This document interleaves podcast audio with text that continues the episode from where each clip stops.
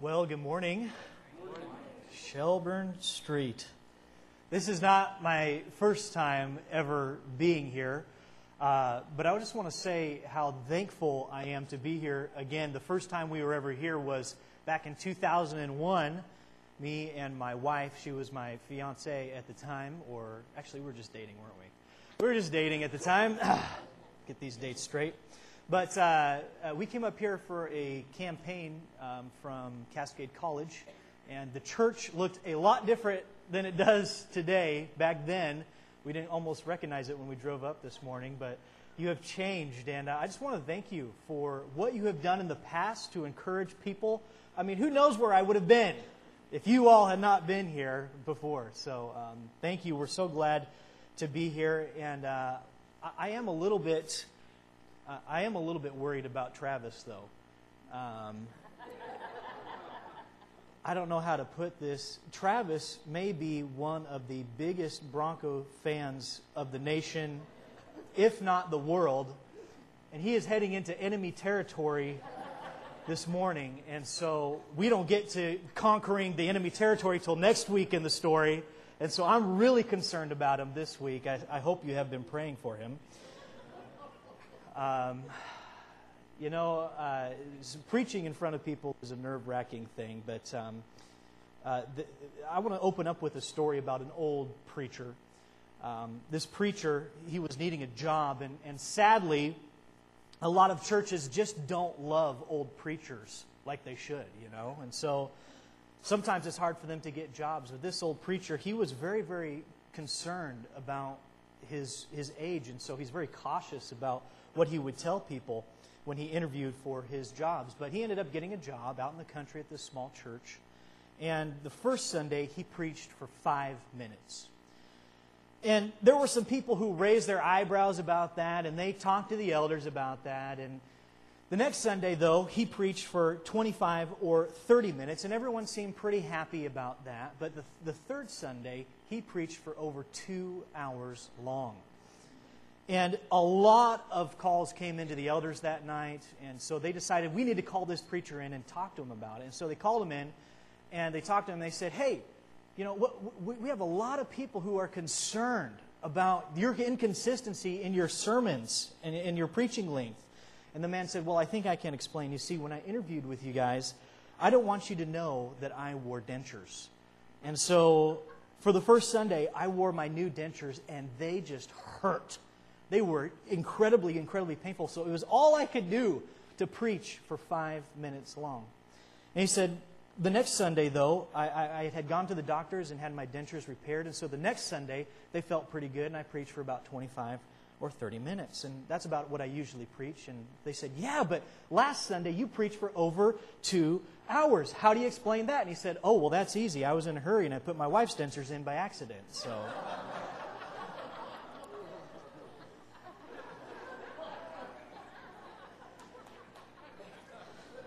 I just, I just tell the story, folks. I don't make them up. Now, who likes to wait for something longer than it ought to take? You know, just last Sunday, uh, I, I, it snowed where we were at in Central Kitsap. It snowed. And so I was one of the first people to the building, and I crept out of my driveway, backed out, and I drove to the church ever so delicately, and I pulled into the parking lot. I mean, there was cars on the side of the road and there were things going on. And I, I pulled into my parking space. I made it to the office before anyone else did with snow on the ground. And I just kind of let out this sigh of relief, like, oh, I am here. But recently, I also a, placed an, or, an, order for something online. And uh, when I placed this order, I was worried if it would come to me or not. And so I checked the, the shipping status for this purchase at USPS.com. And on their website, it said, severe winter weather is causing delays and disruptions in the Pacific Northwest. And I literally thought this those guys will make up any excuse not to get my package to me on time. I mean, I literally thought that. We do not like to wait for things, do we? At least not for things that take longer than they ought to take. But taking too long is especially tragic in the spiritual arena. And we catch a glimpse of this in chapter 5 of the story this week. And for those of you who are guests here for the first time, perhaps, the Shelburne Street Church of Christ has been going through uh, a, a, series called The Story. And the story is basically a, a collection of verses, of, of chapters out of the Bible.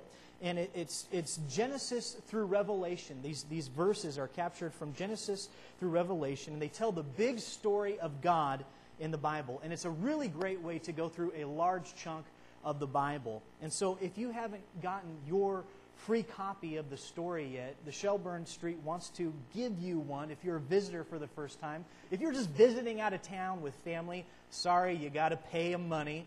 But if you are going to be hanging with us for a while, we want you to journey along with the Shelburne Street Church, and we want to give you a free copy this morning. So, this morning we are in chapter 5 of the story. And basically, chapter 5 is large portions from the books of Numbers and Deuteronomy. It basically tells the story of Israel taking a long time to get to the promised land. And we want to ask the question what took so long? What took the children of Israel so long to get where they were going? Well, in Deuteronomy chapter 1 and verse 2, it has Moses preaching this series of sermons to the Israelites just before they get into the promised land. And the, and, in these, in these sermon series, it's, there's these interesting words at the very, very beginning of what he says. And they're actually kind of this parenthetical thought. Deuteronomy chapter 1 and verse 2. Should be on the screen there for you. It says this It takes 11 days to go from Horeb, and that's where Mount Sinai is located, where Moses was given the Ten Commandments, to Kadesh Barnea by the Mount Seir Road. And the Mount Seir Road, that's where um, the spies were sent in to go um, spy out the land. So it takes 11 days to get that great mass of people from Mount Sinai to the promised land. But I want you to look at the next four words of Deuteronomy chapter 1 verse 3. It says this In the 40th year. What took so long? It took less than two weeks to get from Sinai to the promised land. So, why did it take 40 years to, for them to get there? Why was Israel made wander? Well, last weekend, I think you all probably went through the Ten Commandments of God laying down the law to Moses, right? So that Moses could lay down the law to the Israelites. Because the last thing that God wants to do is really for the Israelites in their freedom to go into this new promised land and in their freedom have no boundaries at all. Because that would be the worst thing in the world for them to have, right? And so God lays down these laws, these Ten Commandments last week, and He also sends in some spies into this land. And the children did such a good job of telling the story this morning of 12 spies going into the land. And they're sent in to spy the land for 40 days. And when they spy on the land, they find that the land is good for farming and for growing food. And it's already got some huge fruit in it, right? I mean, if you have to carry grapes on a pole between two people, that's some massive fruit, right? But it also has some fortified cities as well. It has, not to mention, some big old people. The Anakites, they were giants in those lands. And when the spies return from their 40 days of spying, two of them say, We can take this land. It is exceedingly good. We can take it. Trust that God will give it to us. But then there were 10 of them who said, Are you crazy? There's giants up in there. There's giants in that land. They'll squash us like bugs. And unfortunately, Israel's faith follows that faith of the 10 spies. Their faith in God was too small for such a big challenge. They didn't believe the God that they believed in. And this morning, I, I really only have time to kind of go through God's response to them in their disobedience or in their disbelief. And so we have a couple of texts. They're large texts this morning if you want to be following along in Numbers. The first is from Numbers chapter 14, verses 10 through 19. You can find it on page 76 and 77 in your copies of the story. All right, Numbers chapter 14, uh, verse 10 through 19. But the whole assembly talked about stoning them. Who's the them? Joshua and Caleb. Then the glory of the Lord appeared at the tent of the meeting to all the Israelites. The Lord said to Moses, How long will these people treat me with contempt? How long will they refuse to believe in me, in spite of all the signs I have performed among them? I will strike them down with a plague and destroy them, but I will make you into a nation greater and stronger than they. That was God speaking to Moses. Moses said to the Lord, Then the Egyptians will hear about it. By your power you brought these people up from among them, and they will tell the inhabitants of this land about it. They have already heard that you, Lord, are with these people, and that you, Lord, have been seen face to face, that your cloud stays over them, and that you go before them in a pillar of cloud by day and a pillar of fire by night. And if you put all these people to death, leaving none alive, the nations who have heard this report about you will say, The Lord was not able to bring these people into the land he promised them on oath, so he slaughtered them in the wilderness. Now may the Lord's strength be displayed, just as you have declared. The Lord is slow to anger, abounding in love, and forgiving sin and rebellion. Yet he does not leave the guilty unpunished. He punishes the children for the sin of the parents to the third and the fourth generation in accordance with your great love. Forgive the sin of these people just as you have pardoned them from the time that they left Egypt until now. Now, if I count right, this is the fourth time, the fourth time that, it, it, this is just in the book of Exodus, that Moses actually intercedes and has to intercede for these people the Israelites. The fourth time. The first time he did it with the golden calf. Do you remember that? The golden calf, he has to intercede for them. He did it when they grumbled about their hardship in Numbers chapter 11. And he did it on Miriam's behalf, if you remember when God was going to strike her with leprosy in Numbers chapter 12. And now, the fourth time, for the fourth time, Moses is speaking on behalf of the people who have made his life miserable. Absolutely miserable. And this is the second time Moses has done so and refused to take God's offer of building a nation through him. It's the second time he's refused that from God. So Moses is so close to realizing his dream here. He could taste it. He could be in the promised land. He could start over with God, just he and God. He could do it.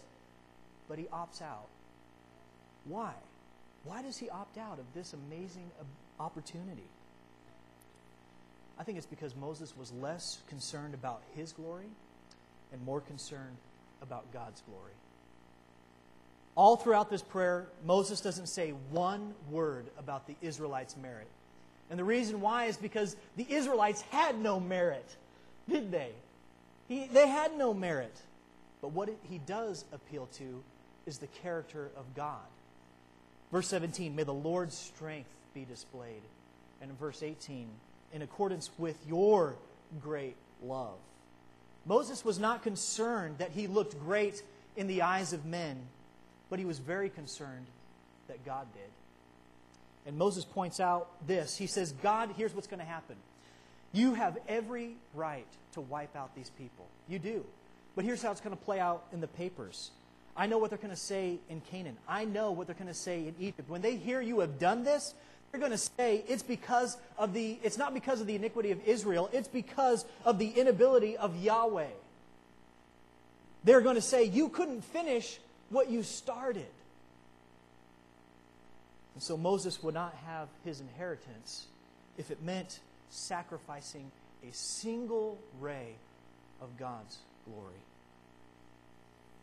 What he's basically saying is, I don't want men to think more of me if it means they're going to think less of you. Well, by the way, I think it's it, it, that's what God really wanted all along. I, I don't think God really wanted to destroy the Israelites. I think God was looking for the kind of heart that Moses displayed there. I think God was really testing Moses' heart here. If you look in Deuteronomy chapter 10 and verse 10, check this out. Moses revisits this occasion. Deuteronomy 10, verse 10 says this Now I had stayed on the mountain 40 days and 40 nights, as I did the first time. And the Lord listened to me at this time also. It was not his will to destroy you. Now, one of the things that I want you to remember this morning is I want you to remember that Moses was a man of intercession.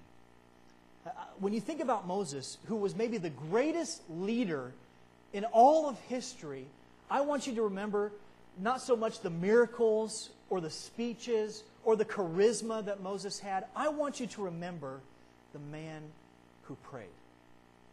40 days and for 40 nights, on two different occasions, he wrestled with God to save a people that kept ripping his heart out. Moses wouldn't let go of God and he wouldn't let go of Israel either, and he brought the two together. And I want you to notice that, that God forgave the sin of Israel, but the God who forgives is also the God that protects his honor. And so we read in Numbers 14:20 what God declared on page 77 in the story. Numbers 14:20, the Lord replied, "I have forgiven them as you asked." Now we have to skip about 40 days here because remember he's petitioning day after day. Moses petitioning God, "Forgive these people, forgive these people."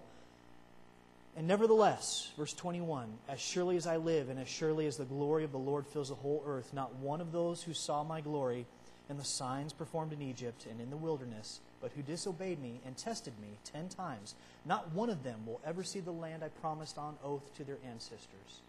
No one who has treated me with contempt will ever see it. But because of my servant Caleb has a different spirit and follows me wholeheartedly, I will bring him into the land he went to, and his descendants will inherit it. Since the Amalekites and the Canaanites are living in the valleys, turn back tomorrow and set out toward the desert along the route of the Red Sea. You got to know Moses here was probably just, his heart was sinking at this moment when he heard God say this. The Lord said to Moses and Aaron, How long will this wicked community grumble against me? I have heard the complaints of these grumbling Israelites, so tell them, As surely as I live, declares the Lord, I will do to you the very thing I heard you say in the wilderness. Your bodies will fall. Every one of you, 20 years or old or more, who was counted in the census and who has grumbled against me. Not one of you will enter the land I swore with uplifted hand to make your home, except Caleb, son of Jephunneh, and Joshua, son of Nun. As for your children that you said you would be taken as plunder, I will bring them in to enjoy the land you have rejected. But as for you, your bodies will fall in the wilderness. Your children will be shepherds here for 40 years, suffering for your unfaithfulness, until the last of your bodies lies in the wilderness. For 40 years, one year for each of the 40 days you have explored the land. You will suffer for your sins. Now, wait a second. I thought God just said that He would forgive them. But He says, You will suffer for your sins. And know, you will suffer for your sins, and know what it is like to have me against you. Verse 35 I, the Lord, have spoken, and I will surely do these things to this whole wicked community which is banded together against me. They will meet their end in this wilderness. Here they will die. So the men Moses had sent to explore the land, who returned and made the whole community grumble against him by spreading a bad report about him. These men, who were responsible for spreading that bad report about the land, were struck down and died of a plague before the Lord. Of the men who went and explored the land, only Joshua, son of Nun, and Caleb, son of Jephunneh, survived. God said to Moses, I have forgiven their sins. And then just a few words later, he says the word nevertheless, right? It is God's prerogative to forgive and still discipline those who treat him with contempt. The God of grace is also the God of justice. The same God who is slow to anger and abounding in love is the same God who does not leave the guilty unpunished. Both of those phrases are a part of God's glory. And you notice how God's penalty is laced with irony here? Did you notice that? He says, I'm going to do the very things I heard you say. For example, God said, I heard you say, if you go into Canaan, your bodies are going to fall. Well, guess what? Your bodies are going to fall, but they're not going to fall in Canaan. No, they're going to fall in the wilderness outside of Canaan, and you're going to bury each other. He said, I heard you say that if you go into Canaan, your children were going to be captured. Well, you know what? Your kids are not going to be captured. The ones that you said will be captured and mistreated, they're the ones that will have a future now in Canaan. They're the ones who will inherit what you were afraid to take. And here's the irony of it all Israel was so afraid of the Canaanites that they never stopped to think about how afraid the Canaanites were of them. They were terrified. Do you remember? Well, we're not getting into it until ne- next week, but when Joshua sends in some spies into the land, 40 years later, these spies take refuge. There's a prostitute in the land who, who gives them and protection and hides them. I mean, the Bible, of all the books, the Bible's very interesting. I mean, a prostitute takes them in and hides them, okay? And, and while they're there, she tells them these words Joshua chapter 2, verse 8. Before the spies lay down for the night, she went up on the roof and said to them, I know that the Lord has given you this land and that the great fear of you has fallen on us, so that all who live in this country are melting in fear because of you. We have heard how the Lord dried up the water of the Red Sea for you when you came out of Egypt, and what you did at Sihon, uh, did to Sihon and Og, the two kings of the Amorites east of the Jordan, whom you completely destroyed. When we heard of it, our hearts melted in fear, and everyone's courage failed because of you. For the Lord your God is God in heaven above and on earth below. Did you notice that 40 years after the Red Sea, 40 years after the Red Sea, they're still talking about it in Canaan? Isn't that incredible? They were afraid of the God who was with these strange Hebrew people. The Hebrew people were made to conquer, but instead, they were made to wander. But even more tragic was their children. Can you imagine being an 18 year old boy or girl at that time? Can you? And realizing that for the next 40 years, your life is going to be about making tents and digging graves because of the decision of the generation before you, someone else's unbelief. In fact, you might say that this was the reason that Moses didn't even get to go into the promised land. Now, I know that it's in Numbers chapter 20 later on that we find out it's because he struck a rock at Meribah, right? But just think if they had gone into the promised land in Numbers chapter 13, what happened at the rock in Numbers 20 would have never happened, right? Moses would have been able to see the promised land. So much tragedy grows out of this story.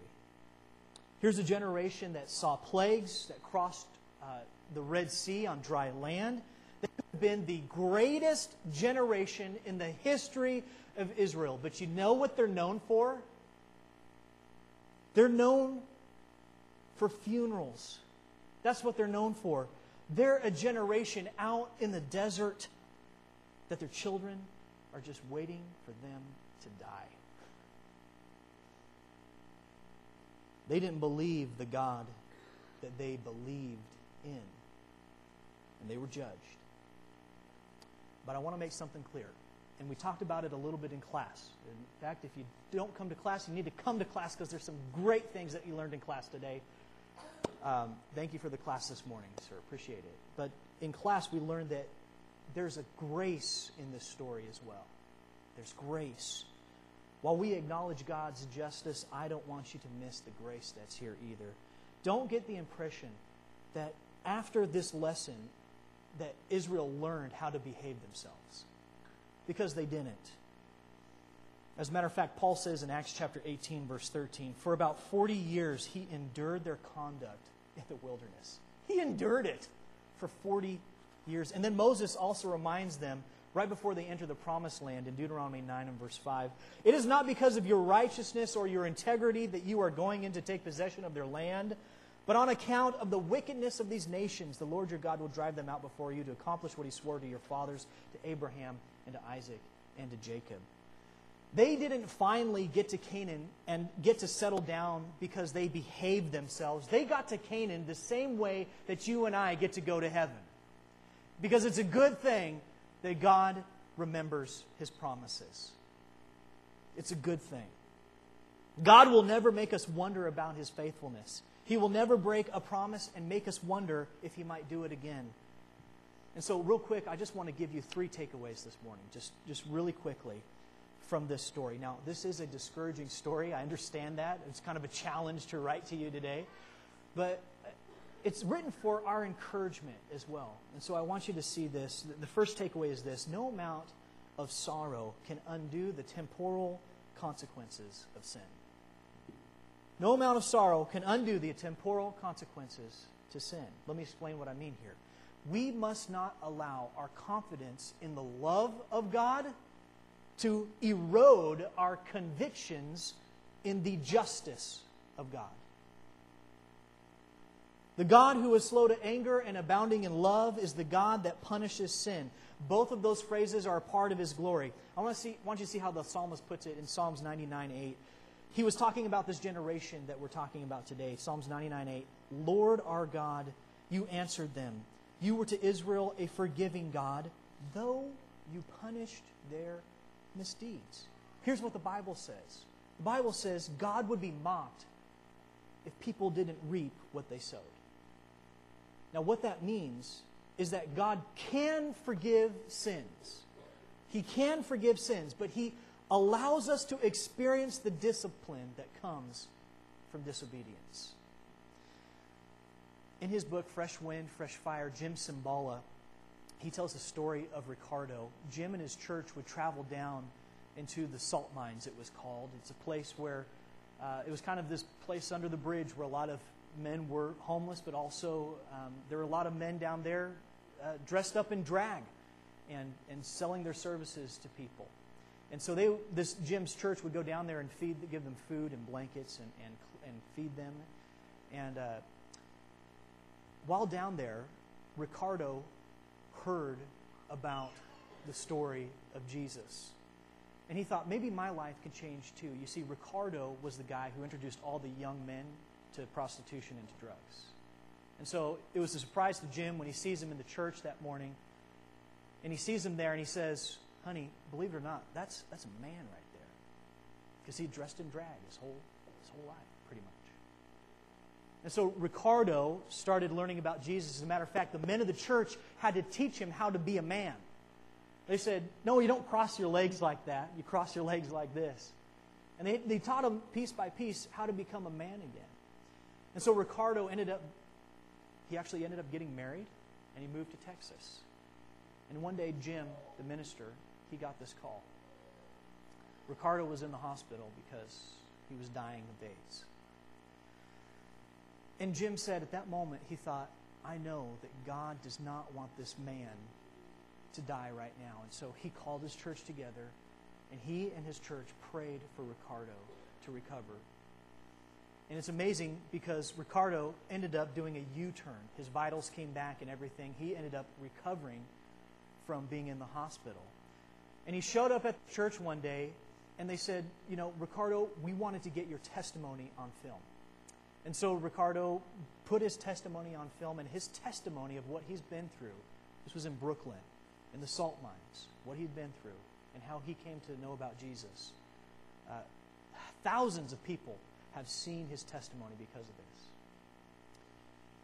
But one day, Jim got another call because Ricardo soon got sick again and was in the hospital again. And this is a quote from his book. I'll just read it to you. He said, The last time I saw Ricardo a year later, his weight had dropped again I'm so tired, he said. I fought this disease long enough. I just want to go to Jesus. I can go now because you have me on film. And everybody will know in years to come what Jesus did in my life. He passed away not long afterward. You know, there was no doubt that Ricardo was saved. But Ricardo reaped what he sowed in the end. And that principle is all throughout Scripture. And the funny thing is, is that a lot of people want to go out and sow their wild oats, and then they want to come to church and pray for a crop failure. You know what I mean? Numbers chapter 14 and verse 39. This isn't in your storybooks, but after Moses shares with Israel that they don't get to enter the land because of their unfaithfulness and their unbelief, the scripture says this Numbers 14:39 when Moses reported this to all the Israelites, they mourned bitterly. Israel says, "So we're so sorry, God. We're so sorry that we did this. We're so torn up about what we did." But God says, "Okay, I forgive you, but I'm still not going to let you into my land." I'm the God of grace, but I'm also the God of justice.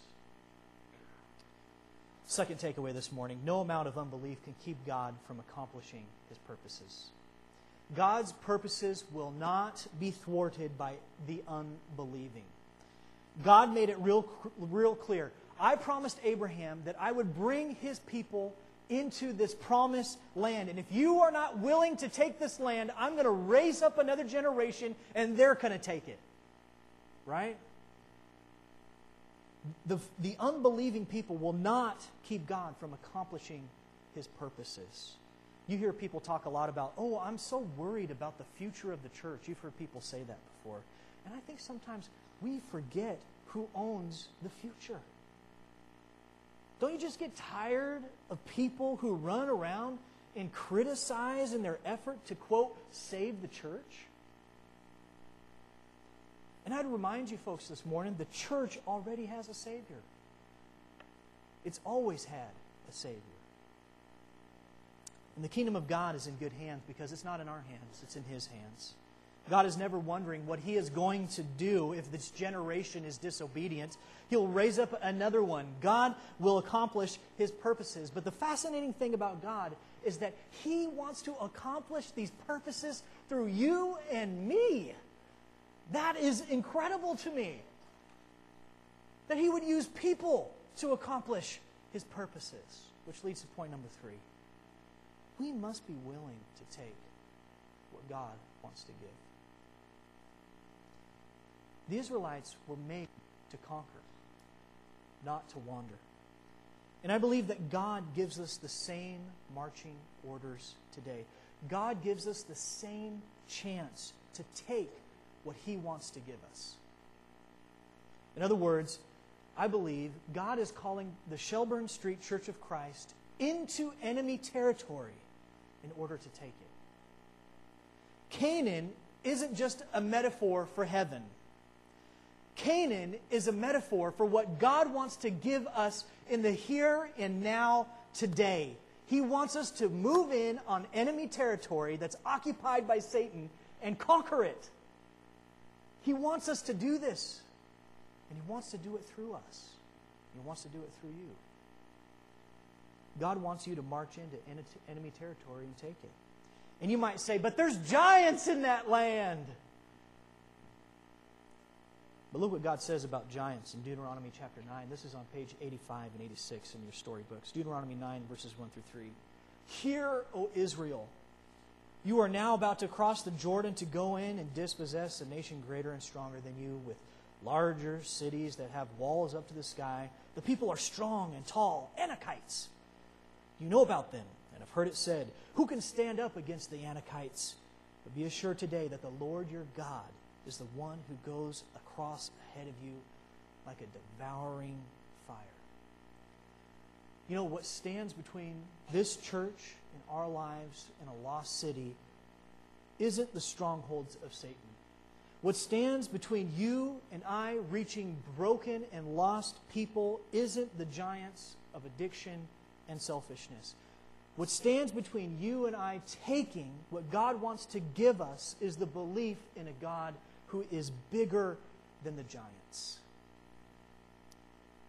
Belief in a God who is bigger, who goes before us and consumes the enemy. I'd like to ask the praise team if they would to come up. I just want you to imagine for a second what this church would look like and what my church would look like if some men and women didn't just believe in God, but if some men and women actually believed God. That He wants to give you enemy occupied territory. Yes, it will be costly to you.